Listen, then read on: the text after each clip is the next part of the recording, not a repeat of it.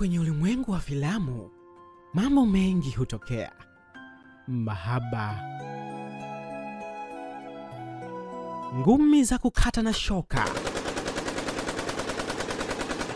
usaliti na hata maisha ya familia. Kwa aina yoyote ya filamu unayoipenda, namaanisha yoyote ile, Nukta the Podcast ipo kwa ajili yako. Kila wiki tunakusogeza karibu na mapendekezo ya filamu mahususi kwa ajili ya wikendi yako, na kwa wiki hii tuko na Fine Wine. Are you crazy? You promised you be mad. I didn't promise anything.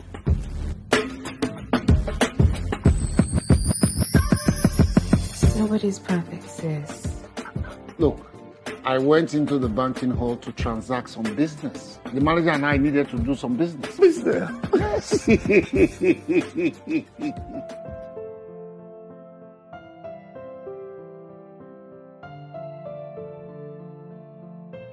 Mambo vipi, msikilizaji wa Nukta the Podcast, miche zako zinaendaje huko uliko? Um, mimi niko poa, na leo ningependa nianze na swali moja kwako. Huwa unawachukulia vipi vijana ambao wana mahusiano na watu waliowazidi umri? Jibu lako kaa nalo kwanza kwa sasa. Wacha tuendelee na kilichotuleta hapa. Filamu ya Fine Wine inamhusu mwanadada wa Kinigeria Kaima. Kwa lugha ya vijana wa Tanzania, lugha nyepesi ya kumwelezea ni pisi kali. Kaima hajabarikiwa uzuri pekee, ni binti ambaye unaweza sema ni beauty with brains, kwani ni smart haswa. Usumati wake unatumika kote, nyumbani, kazini, lakini kwenye mahusiano mm, sijui vipi wewe mwenzangu, mpenzi wako ni smart au ni kuache kidogo? Kwa Faima, mahusiano yake hayana furaha. Penzi lake na kijana Tunji ni pasua kichwa kuliko hata majukumu yake ya kazi. Tunji amekuwa ni mtu wa kutoa sababu muda wote pale ambapo wamekubaliana kukutana na Kaima na kuwa na muda wa pamoja. Leo utasikia shangazi kaniagiza, kesho atasema kuna rafiki yangu kutoka England amerudi, inabidi tumfanyie pati. Kesho kutwa kisingizio ni kuna documents inabidi nizifate mahali. Kwa kweli mi nisingeweza, maana hata kama mapenzi ni uvumilivu, hii ilizidi. Kinachomuuma zaidi binti huyu ni kuwa Tunji amekuwa akimdharau mbele za watu, tena bila hata kujali atajisikiaje.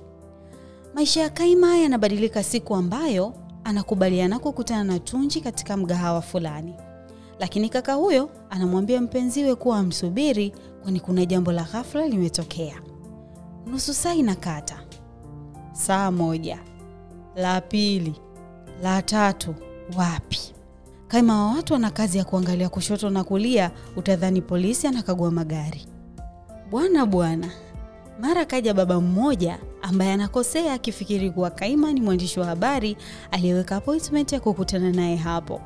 Babwe, huyu bwana ni kusema aliparamia moto wa kifuu, kwani hasira zote za Kaima kwa Tunji zinamwishia yeye. Kaima alimshushia kumshushia mzee wa watu bila ya kujua kuwa baba huyo ni Mr. George, mtu mwenye pesa zake ati. George yupo kwenye orodha ya watu mia moja matajiri zaidi Afrika, orodha iliyotolewa na jarida la Forbes. Kama haitoshi, George ni bosi wa mradi unaofanywa na benki ambayo Kaima na mpenzi wetunji wanafanya kazi. Ukisikia kimeumana ndo hapa. Pale Tunji anapofika, moja kwa moja anapeleka makaratasi kwa George. Macho nje, kidevu chini. Kaima akiamaki kuwa alichokifanya huenda kikaharibu vibarua vyao.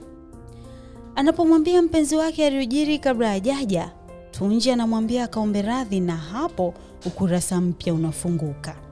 Endelea kubaki nasi ili ujue ni nini kinafuata. Mambo vipi?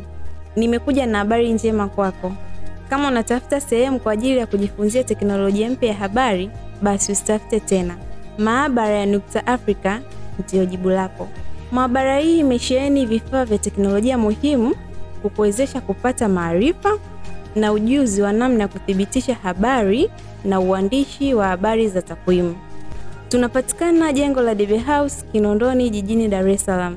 Kwa taarifa zaidi tupigie kwa namba 06 77 08 8088 au tufuatilie katika mitandao yetu ya kijamii nukta Africa kwa Instagram, Facebook, Twitter na LinkedIn. Thamani ya Kaima ni kama petroli kwenye gari ya huba mpya kati ya George na Kaima. Ukaribu wao ni zaidi ya kuvaa sare na kununua viatu vinavyofanana, kwani wawili hawa wanaanza kusaidiana changamoto mbalimbali. mbali. George anamsaidia Kaima kupata mkataba wa kudumu kwenye benki, na pale George anapokuwa kwenye maradhi, Kaima ndiye mtu aliyechukua jukumu la kumuuguza. What a love! Hmm. Unaweza kujiuliza kwani Mr. George hana familia ya kumuuguza? Jibu ni kuwa baba huyu aliachana na mkewe miaka kadhaa iliyopita na ana watoto wawili ambao wanalingana kiumri na Kaima, lakini ni watu wenye heka heka zinazowafanya kutokuwa karibu na baba yao. Kwa George, huba kwa Kaima ilikuwa love at first sight tangu awashiwe moto mgahawani, lakini Faima yeye, upendo anaoonyeshwa na baba huyo unamvuta taratibu kama samaki avutavyo na mnyoa kwenye ndoano. Hayawi sasa yamekuwa. Relax, sio ndoa. Ninachojaribu kusema ni kuwa huba tayari ipo na wawili hao washaridhiana. Kinachobaki ni ridhaa ya jamii sasa. Binti mwenye miaka 25 na baba wa miaka 55. Gazeti kamkam.